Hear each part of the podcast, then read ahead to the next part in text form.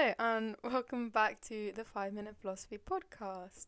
Uh, for today's episode, we're going to go for a bit more of theology, and we're going to be talking about Mariology, which is the study of Mary, or the Virgin Mary, Mother of God. You, you know who I'm talking about. this is basically the same as the study of Jesus Christ, which is called Christology.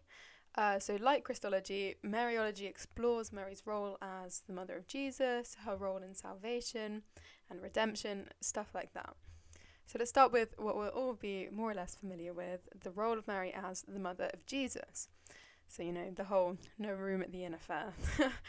uh, now, this gives Mary a very big role in the whole of Christianity, but this role is particularly emphani- emphasized in Catholicism. So, Protestantism, on the other hand, due to its greater reliance on scripture, tends not to big up Mary's role too much.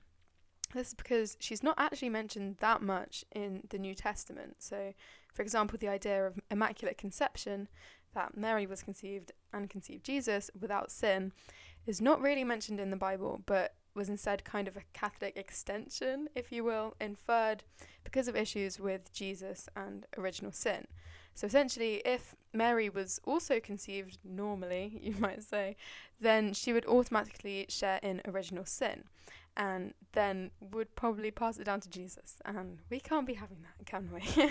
so, Catholic doctrine states that Mary, as well as Jesus, uh, was conceived without original sin.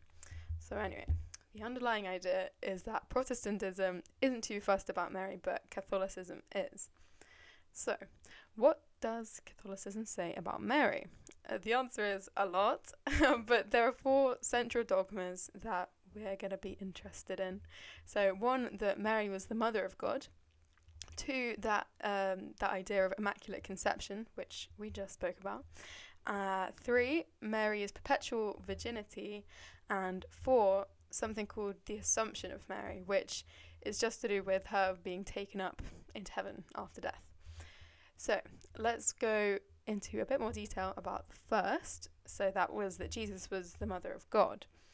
Now, some theologians don't want to accept this, presumably because it gives Mary too big of a role, almost above God in a way. And because of this, some prefer to refer to Mary as Theotokos, so that's the bearer of God, as opposed to mother of God.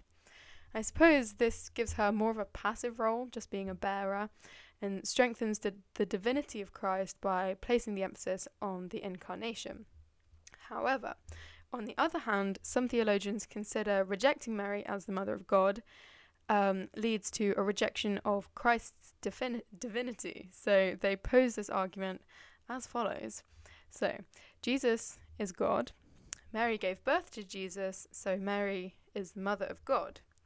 And so, if we reject the conclusion that Mary is the mother of God, then we automatically question the first premise that Jesus is God. So that's why many consider Mary to be the mother of God.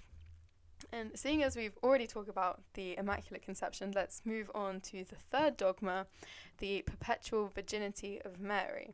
So, this is potentially a controversial one and really gives an insight into the church's relationship with sexuality and another Mary, Mary Daly, um, criticizes this dogma in her book Beyond God the Father. So basically, sometimes theologians deny the sexism of the church towards women because they're like, no, Mary's a woman and she's like the mother of God. How can that be sexist? You know, all women, because because all women are destined to be mothers, of course, um, are therefore mini Marys, or something along those lines. That's that's quite an extreme version, but you you get what I'm talking about.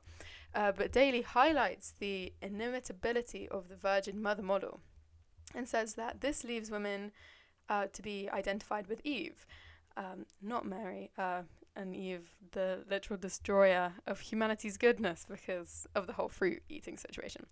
So that's that's kind of what Mary says. That she rejects the fact that Mary can be used as this, I don't know, feminist symbol because it's just is inimitable. That's what she says. Um, so there you are. That's all I have time to say. But I hope you've enjoyed this episode. Uh, message me if you'd like to do a guest contribution for the podcast. No expertise is necessary. Just passion. um, anyway, bye for now.